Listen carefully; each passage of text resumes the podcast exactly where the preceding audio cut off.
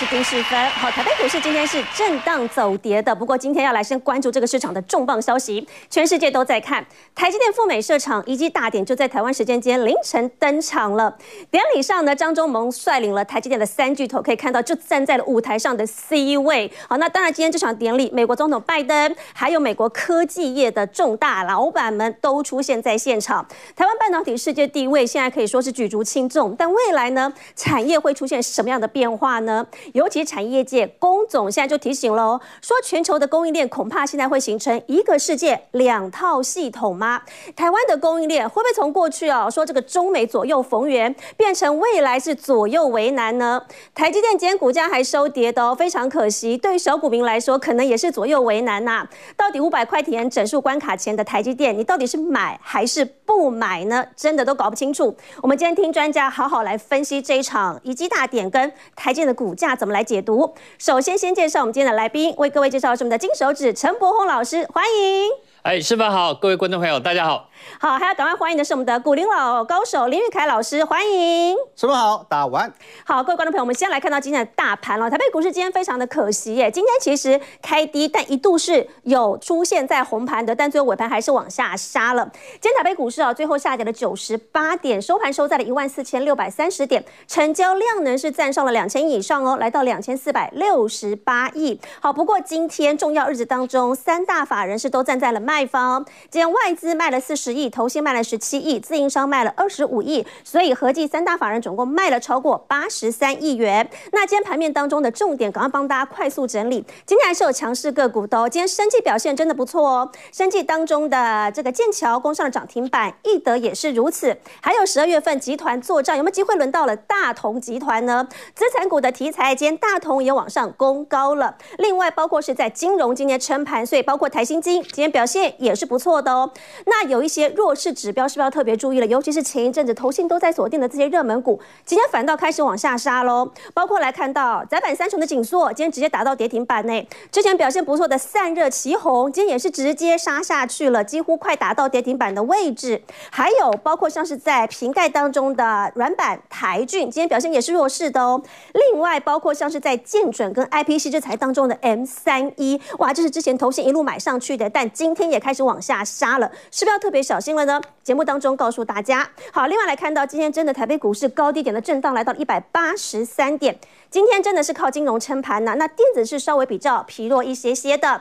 那今天的老师重点怎么来解读呢？我们赶快大家来掌握一下。首先问问柏宏老师了，这股价其实在今个这个月初十二月初冲破万五之后是大涨了这样一段反弹喽，但是现在稍微震荡之后，要怎么来控制风险呢？老师稍后带大家来从股票上来做选择。还要问问我们的玉凯老师喽，年底十二月了嘛，年底集团作帐行情依旧是看好的吗？因为今天。包括像是在威盛集团稍微往下做压回了，可是投资人你要继续持股吗？怎么来做解读呢？包括威盛、宏达电、鸿海集团当中的富鼎跟建汉怎么来解读？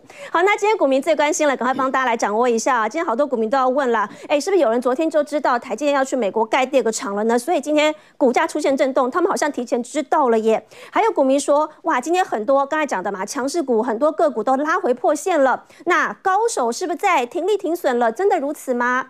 另外来看到，也有股民认为啊，毕竟现在从十月底谈到现在，谈了两千多点了嘛，你总是要休息一下再攻，会不会比较好呢？从技术线型图上来说，这样确实是比较 OK 的。好，那当然，今天我们怎么来做观察？我们先从台北股市来看好了。我们来问到台北老股市了，因为今天震荡压回之后，最终跌了快一百点呢。今天跌破了五日跟十日线，但台北股市你从这个礼拜来算，反弹的高点震荡压回，投资人到底是要？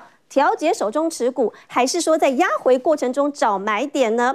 我们要先赶快问我们的金手指陈柏宏老师了，请柏宏老师帮我们来到台前。好，好，老师，我们赶快，我们先就整个台北股市的 K 线图来做观察。因为为什么说这一波涨了两千多点？我们从 K 线大概就能看出来哦。我们先把 K 线敲出来哦。你看啊，这一波低点，老师你知道吗？大概在十月多底那个时候，哎，那个时候很低耶，那个时候是一万两千多点，对不对？一二六六六。对啊，你谈到现在十二月初那个时候，我们其实已经破万五了，一度啊在盘中的时候也谈了两千多点啦，啊，所以最近的稍微震荡压回，你怎么来解读呢？好，那我想今天大盘呢，啊，大概是大家这一波涨上来一下最紧张的一天，为什么？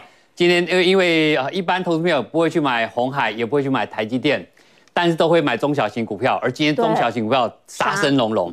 那原原因在哪里？就是投信跟自营商今天调节的这个筹码比较多出来。哦。那我们今天就带这个大家大家看一下，在这波两千点上来之后，如果你低档有买到了，恭喜你。那怎么样去保持你的战果？如果到今天为止还没卖的话，我今天会跟大家讲一个最几个简单的原则哈。你如何在两千点之后保持你你这波段已经赚钱了，你不能让它跑掉。那怎么留在你身边哈？那另外，如果说你之前低档不敢买啊，最近才买进去的，哇，这下子你要控制风险，为什么？是你可能想说都不相信会涨，不相信就追进去，没想到今天杀下来，有点紧张了，该怎么控制哈？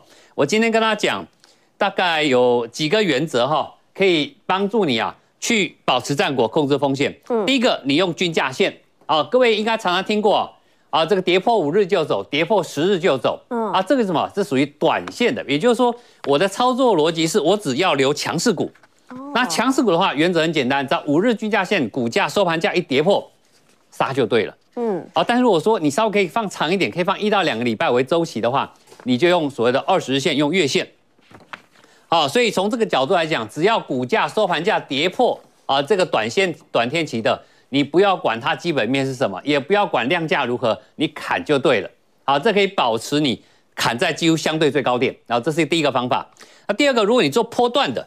比如你看好基本面啊，我想做个大波段，我不想跑来跑去，好累哦。嗯，我上班好没空，那怎么办呢？很简单，你就用六十日均价就季线，哦，就三个月平均价，对，三个月来只要没有跌破那个点，那我就是不走。嗯，啊，今天就算跌停板，那跟我没关系。嗯，好，一直到有一天真真的跌破六十日均价线的时候呢，你收盘一看，哇，今天跌破了，隔天早上直接就砍掉。哦，啊，这是波段操作的方法，是啊，用均价线。嗯，最后一种就长期的。用年线哦，年线什么人在用呢？就是像类似巴菲特一样，对，哇，我看基本面，好，以年为单位的，只要年不破，我就是不跑，好，那这个是一个最大原则哈。嗯，所以短线上，今天如果大家觉得紧张的话，你就是要用五跟二十日线，尤其是五日均价线，好，只要五日均价线跌破了，哦，如果是你买很高的股价，你就应该先跑，因为什么？哦，呃，股票市场其实哦，你要如何累积大财富哦，其实有个很小的一个美杠，就是你赔的时候要赔少一点。嗯，那赚是狠狠赚它一波，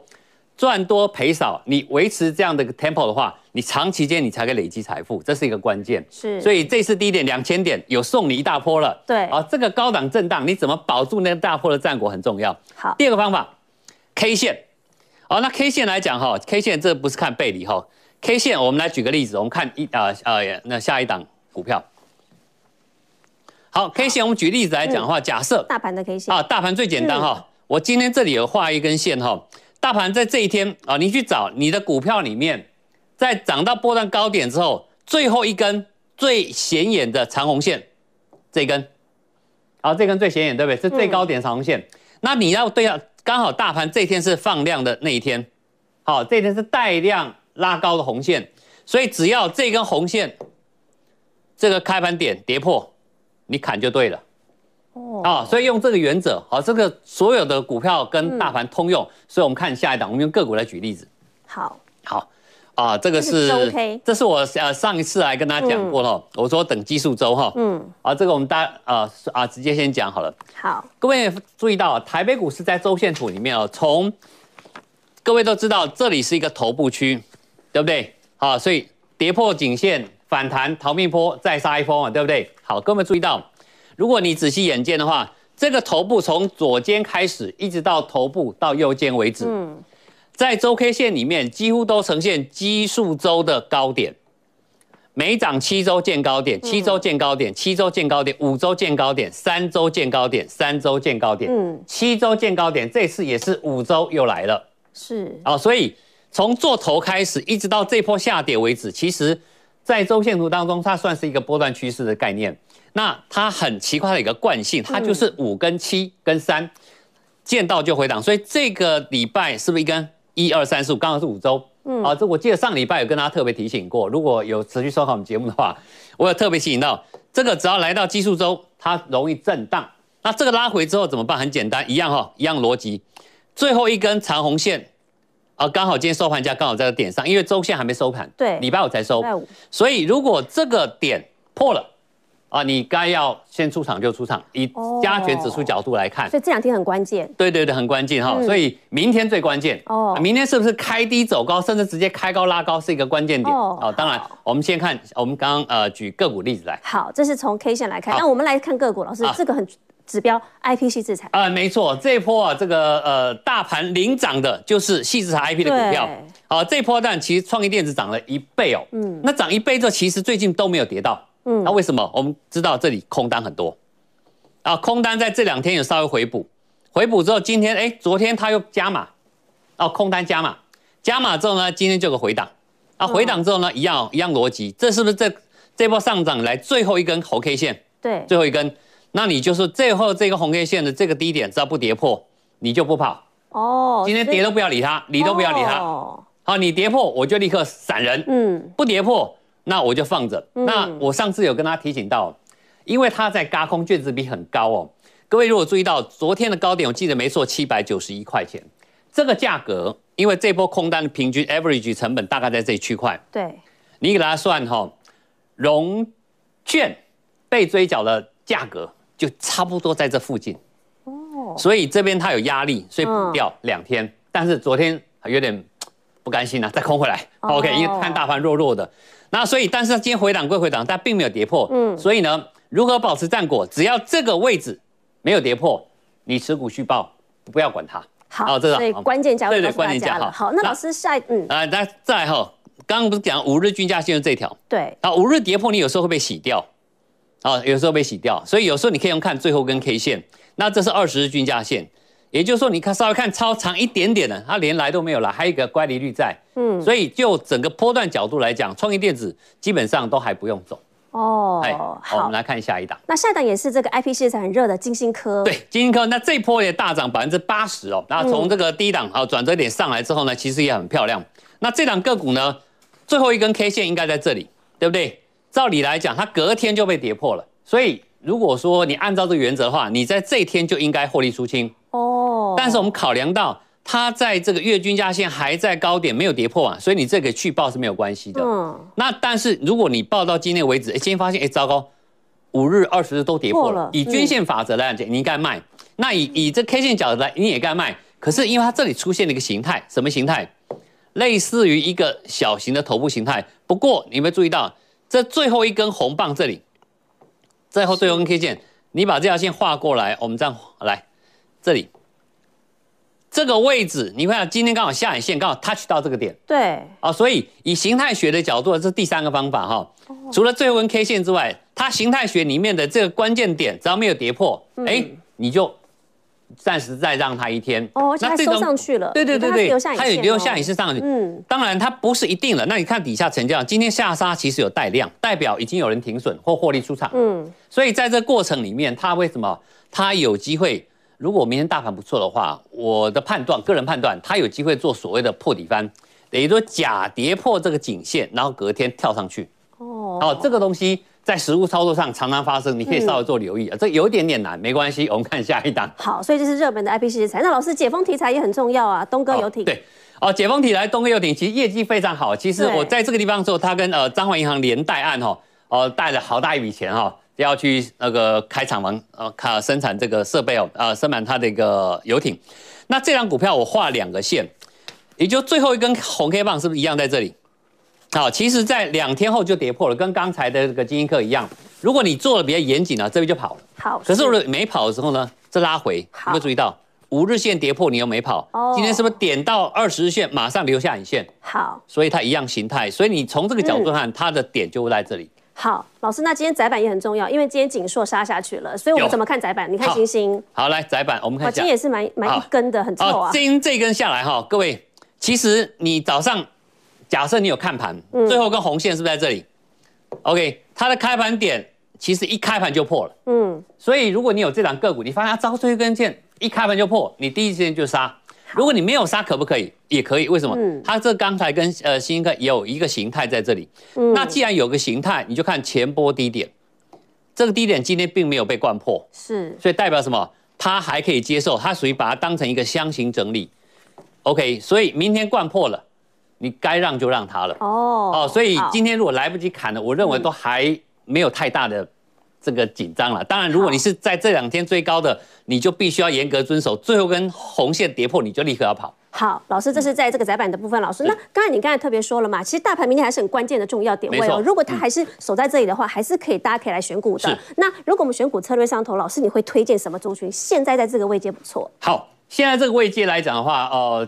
如果看短线，当然很多都可以买了。但如果你要找呃找一个中长线，我建议大家以这个什么，你把产业趋势有没有一个突破性的发展，如果有的话，我想你从产业下手。那股价如果还没有创新高，像刚才我们举的例子，每一档都在高档，对不对？那些高档就暂时不要碰。好，如果你找到股价还没有创新高，但是产业趋势是对的，啊，你从这里来下手。像是我们这一次我们来看到，各位都知道资料中心啊，就伺服器啊。目前来讲是今年成长的一个很重要关键之一，除了高速运算，这都用到的哈。那今年因为呃高资料中心里面，它的因为五 G AI 跟 AR VR 的需求里面呢，它必须要扩大它的什么流量。这个流量，尤其大家打开手机都在看什么？都在看影片，所以越看越多过程当中，其实伺服器中心它的光纤很重要。是。那这次在过去二零一九年之前呢，其实是它用传统的不归零编码。这个技术呢，最大单路只能到二十五 G 而已。好，那以四路来讲，最多只能到一百 G。其实，在这个呃二零一九年之前是还可以的，但是后来发现它人手一台啊，那个流量越来越大，怎么办？必须升级，必须升级是个关键，必须升级，也就是你必须要换设备了。好，换设备之后换到什么？换到世界脉冲振幅啊调变的什么 PAM4 的技术。这个技术有个关键哦，它需要有很多的这些。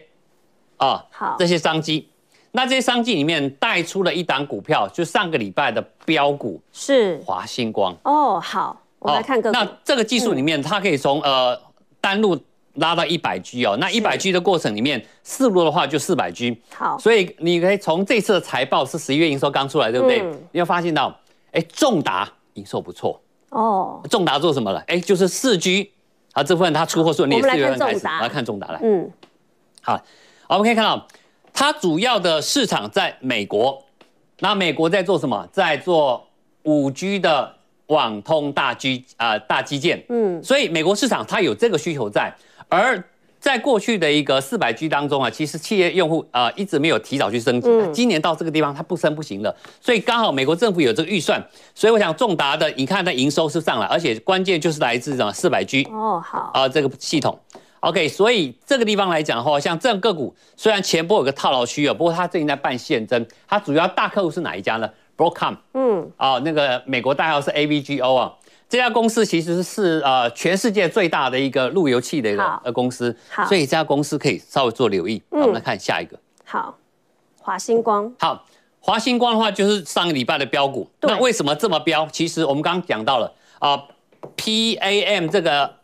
For 这个技术里面呢，它需要什么？需要光主动元件，光主动元件需要镭射。嗯，而这家公司它从一开始的精力晶片，它完全一条龙设计。是，它以前会亏损，是因为早年是瞄准中国市场，因为建设五 G，后来吸引美洲市场。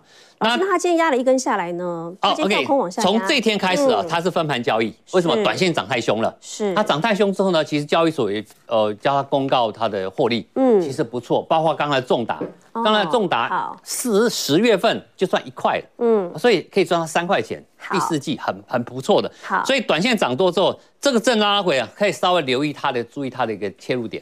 好，OK，谢老师的分析，我们来看到，另外最后一档还包括像在波若威，这也是都是光通讯的重要指标哦。那当然，如果大家对于老师的内容想要更多了解的话，可以扫我们的节目上的 QR code，那里头就有更多的资讯，大家可以去参考。哦我们先休息下，进入广告，稍后带大家来掌握一下今天这场大事，台积电在美国的新厂移机典礼，今天好多美国、台湾的政商大咖都齐聚在一起了。台厂供应链怎么来做观察？台积电今天股价还有压回哦。稍后我们要请聂建中教授带来精辟解。心马上回来。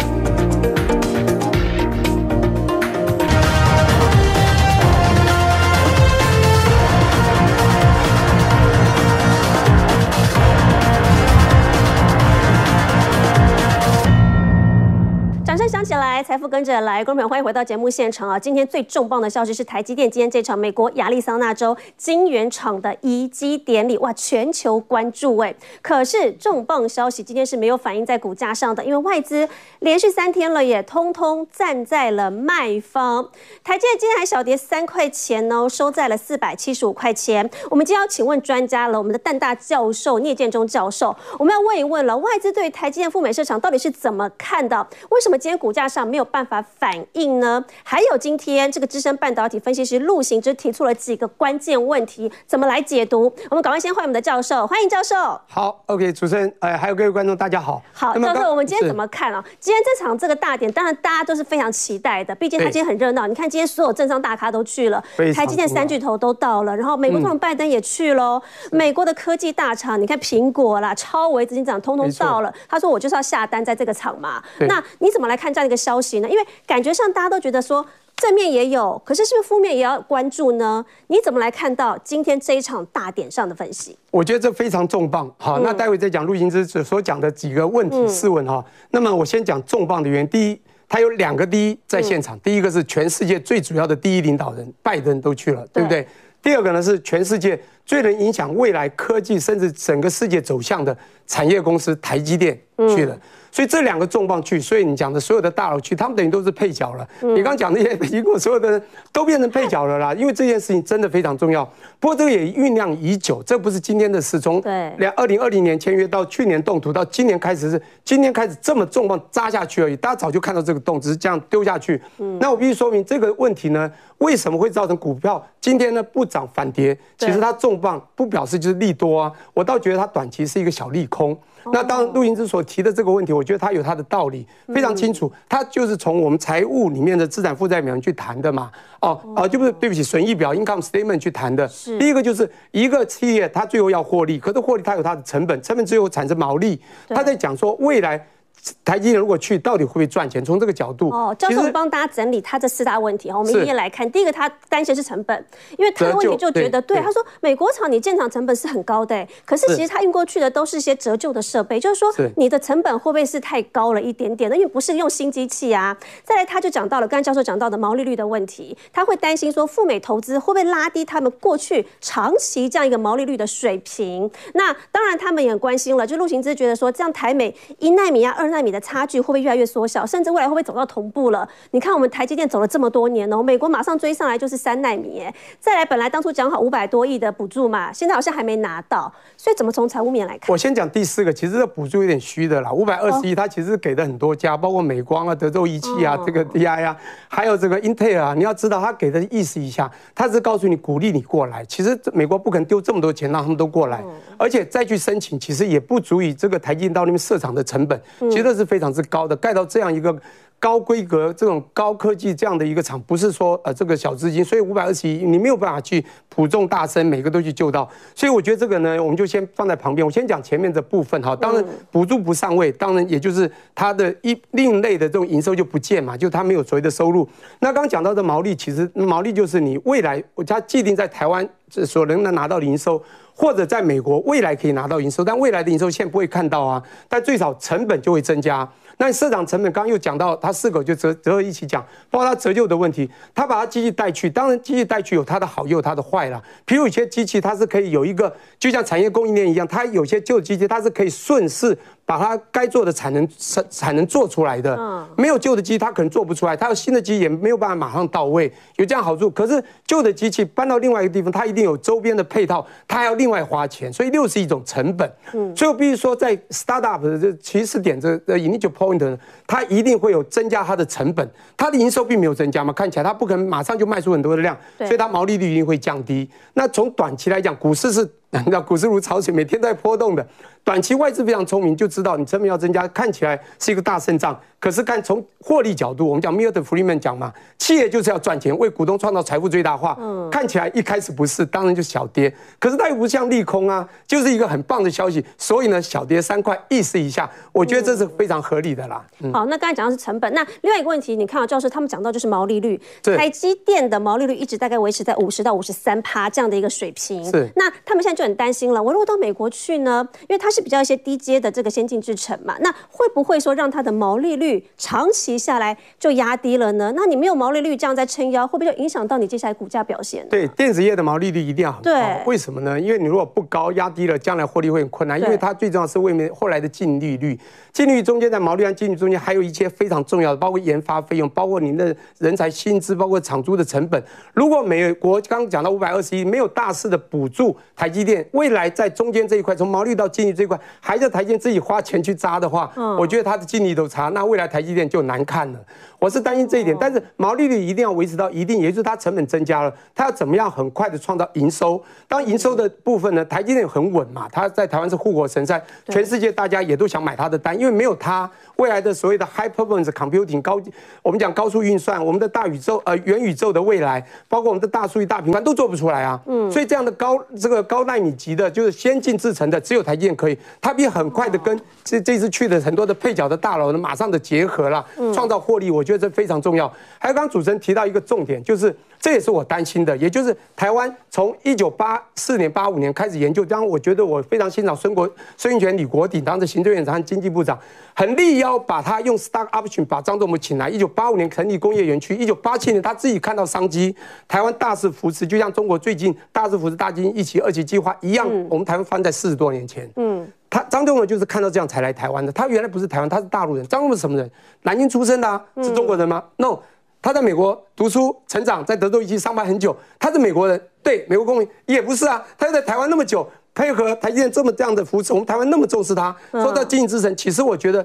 我的感觉，郭台铭是靠自己，他呢是国家整个扶持，他又不像台湾人，又是台湾人，所以以他这个人来讲，到美国去市场，如果他有这种完全是影响力的话，他去美国是他自己选择，这一点是他都不会怀疑的。也就是一九八七年在台湾成立台积电之后的八年后，他在一九九五年，实际上他有个梦想。他当时啊，这个网站可以去搜，他就想要在美国回到美国做一样的东西。你说他是台湾人吗？我从某个角度要告诉大家，其实张忠谋这人，你必须知道他是一个国际人，他都可以，他也不是说爱台湾爱到底，不是这样。我必须声明一下哈。难怪他今天在典礼上他就说了，他二十五年前的美国梦回来了。有他的美国梦回来，他的确，因为哦说不好听，我在美国也十几年，我有一点点美国梦。要不是家里太清寒，回到台湾，我当时在美国想买房子，可是我也知道买了房叫不动产就不动了，我就变美国人，我。我就不想，可是我就回台湾了。但是怎么样都常常会想美回美国，尤其他在前几年非常有那种美国梦，他终于又回到美国梦。我。对不起，主持人，我刚想回应一个比较重要的东西，叫做一纳米、二纳米。基本上一纳米在龙潭设厂还不太可能那么快到美国。美国现在三纳米都拿不到，还很难。二零二六年，二零二六就三纳米。二零二六是不是拿得到？这个当然还要观望。台积电必须 fully support，美国必须完全也 fully support。美国完全 fully support 台积电，台积电 fully support 美国的制造就有可能，否则中间只要有个问题就不太可能。还有这里面还有一个，就美中贸易战，真的把中国都看弱了吗？中国完全都没有情报资源，国安会都不会做动作吗？所有东西都是玩情资，从美日本在一九八零年代，这么多的日本的企业都被美国封锁，为什么日本还能够在所有的我不管你的 Panasonic 所有东西，它的所有的家电里面晶片为什么做这么好？就是因为他们有很多情报员去偷情资啊。中国有没有做？我跟你讲哈，两边都在玩大国博弈，这个中间也会有一些阻碍。所以我觉得最顺的话，二零二六年在三纳米。好，台湾现在要做一纳米，有没有拉锯？的确。有拉锯，但是台湾还想扎根我们的依赖米，但是也有它的困难，也不是那么容易。我必须说明，这很不公平。也就是说，美国一设厂，马上几年就提升我们四十年。我们讲二零二到二零二四年，它提升我们四十五年的 这种提升，我觉得这是很不公平。但是没办法，这就是其势比人强。我们小国就是跟着大国走，我们就必须听命。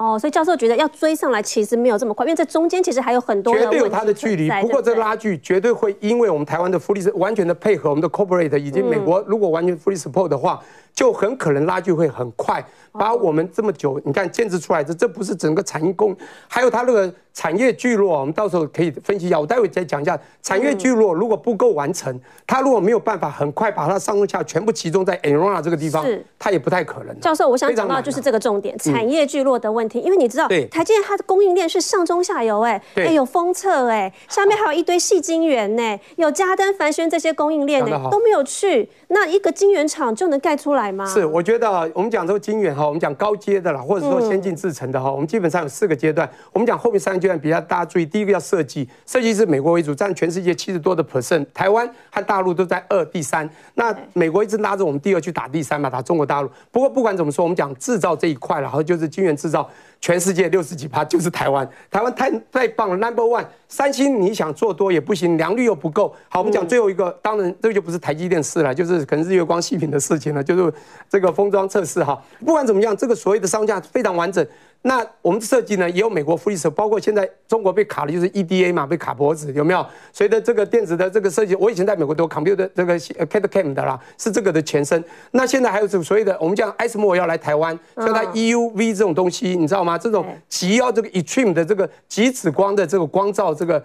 机器在台湾，他要来台湾，就是他要赚台积电的钱啊。坦白说，但是我觉得他会有配套。我们这个假如讲多了哈，太多细节了。对啊，那怎么办？在那边制造完，我通通拿回来封装，在这边做。对，那我后面来。我先讲一下，我觉得怕时间不够，我先讲哈。有一个很重要，就是在。疫情时代的时候，有人去分析了全球，因为疫情，世界开始呢全球化变成反全球化。除了人为的政治人物，像川普的反全球化以外，还有很多无形的全球化反后这个那个疫情后疫情，就有人这样讲，就把世界分成了两块。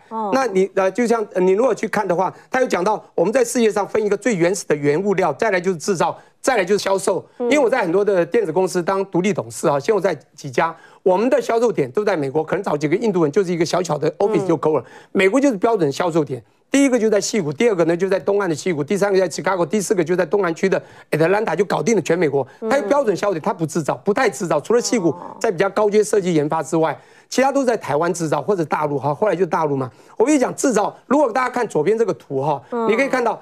第一个左边这个图呢，一二三来分，一你会发现原物料呢可能在中国很多，或者南非一些地欧洲的南边的一些地方，南非。第二只有一个地方，注意一下，就是亚洲区。嗯。三行销哪边都要卖嘛，全世界美洲、美美洲、亚洲、欧洲都要卖。各位再看一下右边，这就是讲后疫情，可是我把它搬到我们的供应链更严重。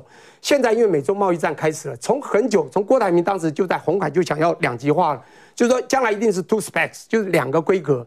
这两个规格你要怎么去分野？这个真的非常难。很多人都在押宝，当然不是每个人都做两个规格，因为有的人只靠大陆，他一定走走大陆，还是在昆山，还是在这个东呃东呃这个深圳设厂，一定的。但有的人是倚重美国的，甚至一些靠美国研发就会走美国。我现在要讲的这一块很重要，右边。各位如果仔细去看，我觉得这很有道理。也就是啊，我们套到产业的供应链以后会二的部分，每个地方都有。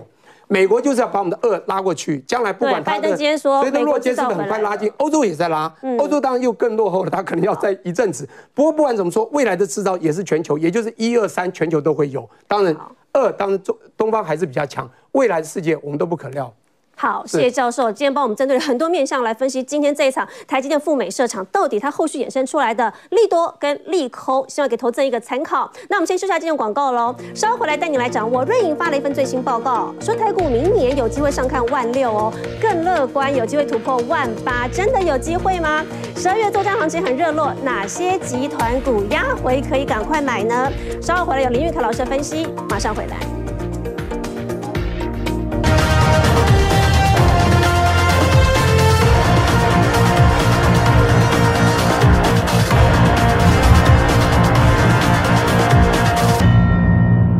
起来，财富跟着来，观众朋友欢迎回到节目现场哦。现在十二月初喽，台股大家还记得吗？这个月初曾经突破万五大关，只是站上去没有多久就失守了。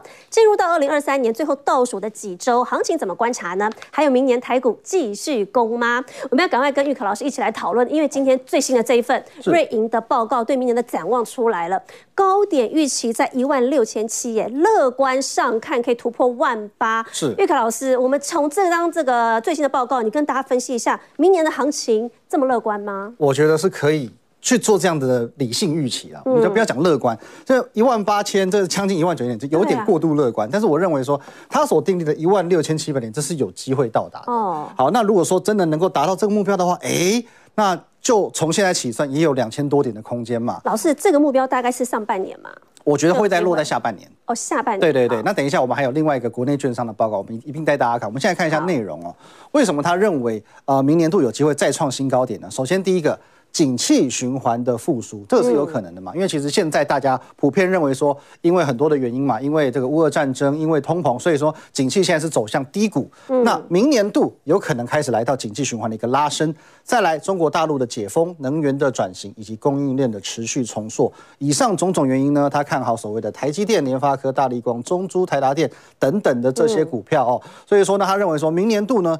应该这个是理性目标，一万六千七百点；乐观目标将近要到一万九千点了。嗯，好，那我认为说，当然他有他有他的理由啦。我们直接先看下一个券商报告。好，好，永丰金呢，抱股别卖，空手等低点。嗯，好，那其实它这有隐含两个资讯。嗯、第一个，如果你手上是有股票的，你现在就不要动作了，你就抱着不要卖掉。如果你是空手的呢，他又告诉你等低点，那是还不要动作的意思、嗯、哦。所以我觉得有点悬念哦。好，我们来看一下它的点是在哪里呢？他说第一个。明年第一季才会落底，也就是说，现在他认为还是有点相对偏高。嗯，明年第一季会是低点，接着从一万三千两百点开始涨，到第四季来到最高点一万六千六百点。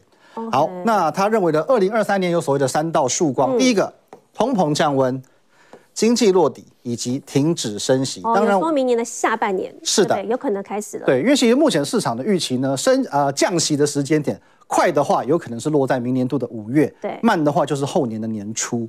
那当然，我认为说，如果我们用一个不要这么乐观的这个进程来看的话，我们就抓后年，嗯，后年度的一月份好了。那其实通常股市的反应会领先一季到两季，所以我认为说，基于这两个原因呢，是非常有可能，约莫就是在明年的下半年第三季，maybe 第四季就有可能去看到这个股市的一个高点的形成。好，好，所以说呢，他会建议说，大家在第一季来做一个低点的布局哦，然后呢，一路就报到底。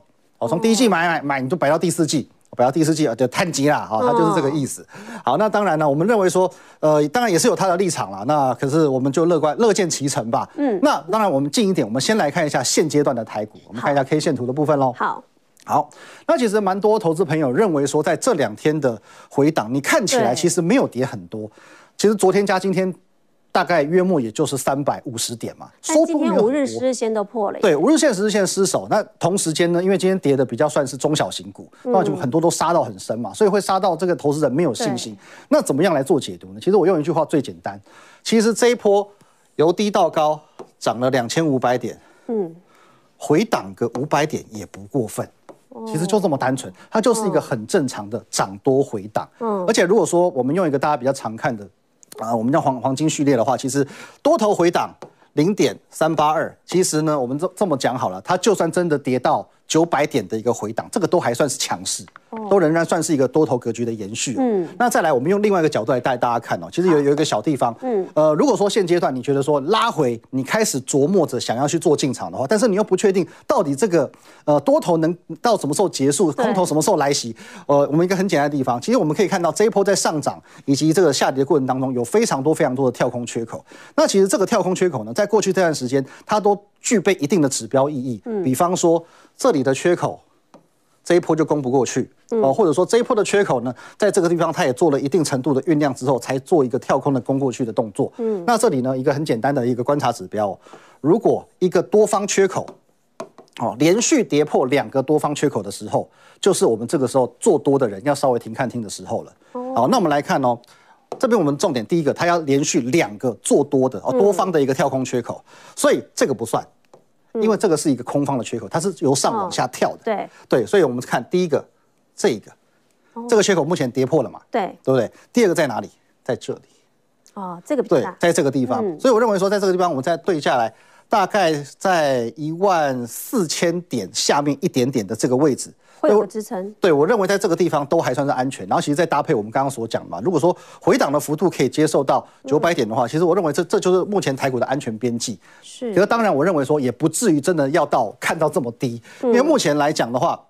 台股来到这边，其实回撤到月线了。我认为说明天可以先看月线这个地方守不守得稳。嗯，或许在这边，哎，月线震荡一下，有机会再往上做一个攻击的动作，或者说横盘整理，这个都是有机会发生的。好，所以月线是个非常关键的技术指标。那老师，如果十二月还可以选股的话，因为之前你都大家看了嘛，是十二月有所谓集团作战行情，真的哦。其实这一个两个礼拜持续发酵哦，只是说最近这两天，像今天也稍微有些回档了。是那对投资人来说呢，回档要怎么操作？好的，因为我们讲这个做账做账，丝丝有两种，做账也有两种。对，有集团。做账跟法人做账。那当然，其实，在法人做账的部分，今天三大法人同步站在卖超。嗯，那我认为，因为就跟台积电的事件，这个产业版图的变化有一点点关系，大家难免会担心嘛。嗯，那再来呢？可是我认为说，集团做账呢？这个是有机会延续的，因为集团做账，我就不管你那么那么多了嘛。我今天鸿海集团要做账，我今天玉龙集团要做账，我就是拉我的啊，我就拉我的汽车族群就好了。所以说呢，我认为说在集团做账反而是有机会，它的这个胜率啊来的比这个法人做账要来的高一些的。哦，好，那集团做账我们怎么选呢？因为其实集团很多嘛，我们刚才讲到有这个威盛集团，有鸿海集团，有刚才今天看到的大同集团好像也动起来喽。那当然之前还有说华兴集团也很强，只是华兴今天很震荡。对，所以集团做账我们选哪些集团？比较好。好的，那今天我们来跟大家推荐两大集团哦。嗯、好，一个是来，老师，我们帮你换。哦，好好好。嗯。好，我们先叫出来。好，我们来把它叫出来啊。那我们就口头先讲了。来，一个是所谓的这个鸿海集团，一个是所谓的威盛集团。嗯，那威盛集团其实我刚才想做账啊，这个大家应该不陌生了。我们雪红阿姨是很厉害的。对。那其实你要看威盛集团的股票，你就不能太去着眼于它的基本面。嗯。法人做账你要看基本面，你要看财报漂不漂亮，营收有没有开出来。但是其实，在威盛集团的部分，你反而不用去看那么多，你要看它有没有想象的空间。哦。那以威盛来讲，早期它叫做台湾英特尔嘛，它是做 CPU 起家的嘛。哦。那现在呢，其实近几年我们知道。说它在这方面的优势已经没有了，他进入到所谓的转型二部曲，这个有吴总经理带动的。第一个切入到所谓嵌入式的平台市场，第二个软硬体整合强攻车载市场。当然最重要的还有一个很大的想象空间，叫做元宇宙。对，因为其实在去年去年的十月、十一月那一波的上涨行情，就是由威盛集团所发动的，一路带动到所谓车车用元宇宙啊，然后到游戏元宇宙。其实这一波去年第四季那一波是走得非常强哦。我们来看威盛的部分呢，嗯，在今年的九月份呢，它已经来来到一个波段的高点九十三块九，是。然后呢，这边经历了股价的一个震荡回档。其实我们发现，在这个地方，它领先的在十月的中旬做了一个打底的动作。打底的动作之后呢，它这一波并没有像其他的这种跌升反弹股做一个很强势的这种强攻，其实它并没有，它反而在这边做一个震荡酝酿的动作。那其实这边也小小的透露给各位一个资讯，其实威盛集团。呃，明年度应该是有机会接到某国际大厂的大订单，所以说明年度的股价，我认为是会有爆发力的。哦，所以它现在是缓涨。对，我认为说它在这个地方，其实你会发现哦，它在上涨的过程当中，它持续是往上做攻，高点是一直在做推高的动作，可是呢，它的量能一直都没有失控哦。我认为这边其实有一点点像是在吃筹码的动作。对对，我觉得这个可以给大家有有留一个这个思考的空间。好，那同样都是威盛集团当中，除了威盛之外呢，另外一个指标就是看宏达电。对，就是看宏达电。但是现阶段 最指标就是宏达电。对那因为宏达电的话，每次在发动的时候，大家一定先看它。对对，毕竟它也曾经是股王嘛。好，首先第一个，宏达电的题材在哪里？投入 VR 领域七年，嗯，公司目前呐、啊，就是这是市场传言哦，还没证实。有可能会将几个开始获利的 VR 部门推动到海外挂牌，那当然这个又是有所谓的题材性的。那当然有结合到宏达电一直以来所说的，我们就是极力发展在元宇宙的这一块，因为这一块其实坦白讲，现在是一个新蓝海，但是也是一个呃非常具备想象空间的东西，但是还不能够转化为营收。但是因为你现在知道说它也许是全人类的未来，所以我讲这个东西我不虚幻。对不对？我的确，这就是未来。就像我们二零一五年开始讲电动车一样。对，那时候其实还没有开始蓬勃。哎，现在营收都看到了。对对对，那个时候你讲电动，大家觉得说，哎，真的假的？可是现在你讲电动车，就是人手一台了，几乎了。对，所以说我觉得宏达电它在这这个题材掌握的很好，我相信它未来也会切着这个题材在做围绕。嗯，好，那宏达电的这个走势怎么看呢？宏达电其实我们可以单纯一点，我们从筹码来看哦。我们看宏达电在这一波。也就在这个七月到九月的这一波，其实它上涨的这个格局来到这边七十一块创一个新高，收一个上影线之后呢，横盘整理了两个月左右的时间。嗯，那其实在这一段时间呢，它也累计多了非常多的套牢卖压。同时呢，我们在这一根上档上影线出现爆量之后呢，我们可以在这个地方视为主力已经在那边分批做一个出脱了。嗯，所以说呢，我们可以合理的怀疑这一波大概都是散户筹码，这一波大概都是散户筹码。然后呢，下来同样的做一个。底型之后呢，往上拉，往上拉之后，我们可以发现哦，这几天开始有走弱了。对，大家就说说，哎、欸，威盛集团不是很会做账吗？为什么做个几天拉一根涨停板出来之后呢，嗯、没强个几天又掉下来？所以，我我觉得各位你可以这样子看哦，拉高之后，他要去做这一波筹码的一个清洗，所以说呢，量能微微的放出来，清洗过后呢，我反而回到在这边月均线附近，你可以再去做留意。这个地方如果有守住的话，很容易。震荡一下，可以在往上做攻击。哦，这是威盛集团的一个做法。好，所以是宏达电指标。另外，老师们看到就是红海集团。好的，红海集团很重要。对，红海的话呢，其实去年它不是在年底做账，那前年二零二零年的尾声，它其实做账做很凶。嗯、是。鸿海自己就涨很凶，然后带动整个集团一起往上冲。那第一档呢，我们来带大家看富鼎哦。富鼎其实 mostly 这个族群是投信非常爱的一个族群。是。首先。前三季的获利八块四，光是前三季已经创下历史的新高了。换句话说，再加上第四季，那就不得了了嘛。好，其实我们跟前坡高点来去做比较的话，我们这边可以往前切一点点吗？好，对，因为现在的价格呢，大概也可以显出来。对，现在价格大概在一百出头嘛。嗯。可是如果说我们跟前坡高点比起来的话，一百四十八块，其实还相对有空间。如果说我们是用历史新高来去做比较的话，好，那我们再切回到这个原本的那个投影片了。好，好。重点是我们刚刚讲，这是投信非常喜欢的一档股票，所以投信买盘回笼非常重要。各位有没有看到，在这个时间点，投信慢慢慢慢的把它买回来，目前的持股呢，大概不到两个百分点，所以我认为说还有加码的空间。这是可以留意的部分。哦、好，所以这是在这个附顶的部分。那红海集团当中呢，另外一档指标老师，我们来看到建汉。好，建汉当然这个股票，我们去看它的财报，你就会流眼泪了哈。所以我们就不看财报。嗯。但是首先第一个，它的泛军工概念股，那今年新工概念股很强嘛。嗯。那开始大家往外去做扩散哦，原来呃打仗也需要靠低轨卫星啊，乌克兰不就这样赢的吗？对不对？再来这个也是。独家透露给各位，十一月的营收目前都还没有公布哦。嗯，它是应该有机会创下三年的新高，应该有机会来到所谓七亿元这样子的一个水准哦。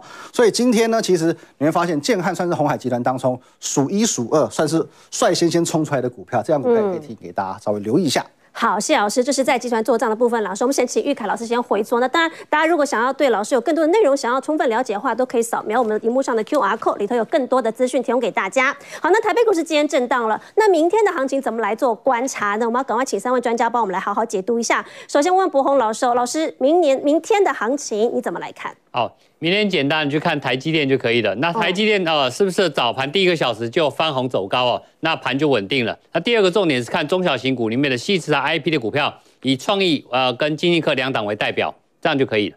好，所以这是在这个博宏老师这边请大家都明天的重点哦，包括台积电还有 IP 矽智财。好，那玉凯老师呢？明天的行情怎么来做观察？今天震荡过后，明天还有机会往上了吗？好的，那我们刚刚跟大家提醒过，目前来讲拉回，我们看看第一个防守点就是月线的部分。那月线其实我建议各位看 MA 二十二会比较准确一点点。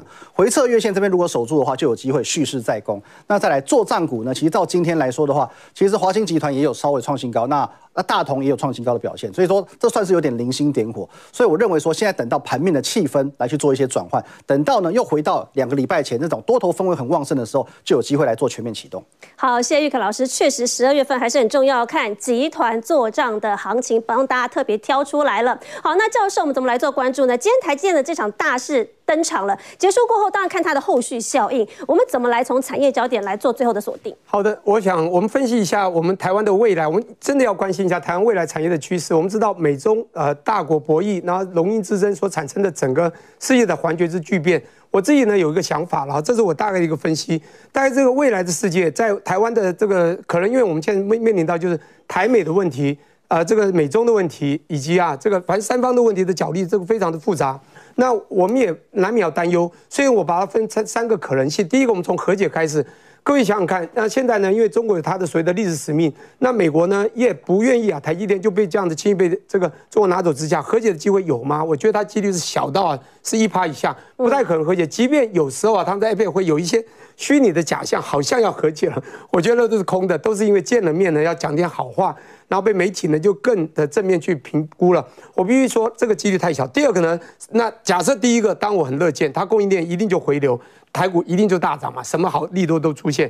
第二个呢，我觉得就是孤立。这孤立呢有两个可能性。第一个呢就是美国最后啊力道有限，实在没有办法拉帮结派，呼朋引伴，怎么呼都呼不动。最后呢也只好靠自己的孤立，这是一种。还有一种就是西方完全支持他。不过这最近有点困难。你看马克宏十一月底为什么为了 IRA 啊，也就是大家知道这个所谓的 Inflation Reduction 的 Act，就是这个消遣法案去，就是因为美国太为自己的保护自己呢反怎么样，就是把这个垃圾都丢到别的国家了。就包括去年的人员卖贵的人员给欧洲也是这样，所以欧洲很不爽。所以可以看到，他如果真的要完全拉帮起来，不太可能，因为欧洲欧洲他们的考量，因为每个国家都各怀鬼胎，他们也知道中国经济起来，也必须配合中国经济一起来。因此，第二个又小，因此我把这个孤立呢分，它机会在目前最少三五年还是蛮大，叫做三分之二六十六趴。好，不过这里面我认为有五十趴是美国自己孤立，有十几趴呢是所谓的呃欧洲啊这样的这个拉帮结派，这有点困难，就是一般。最后一个，我当然我们最担心的就是五统。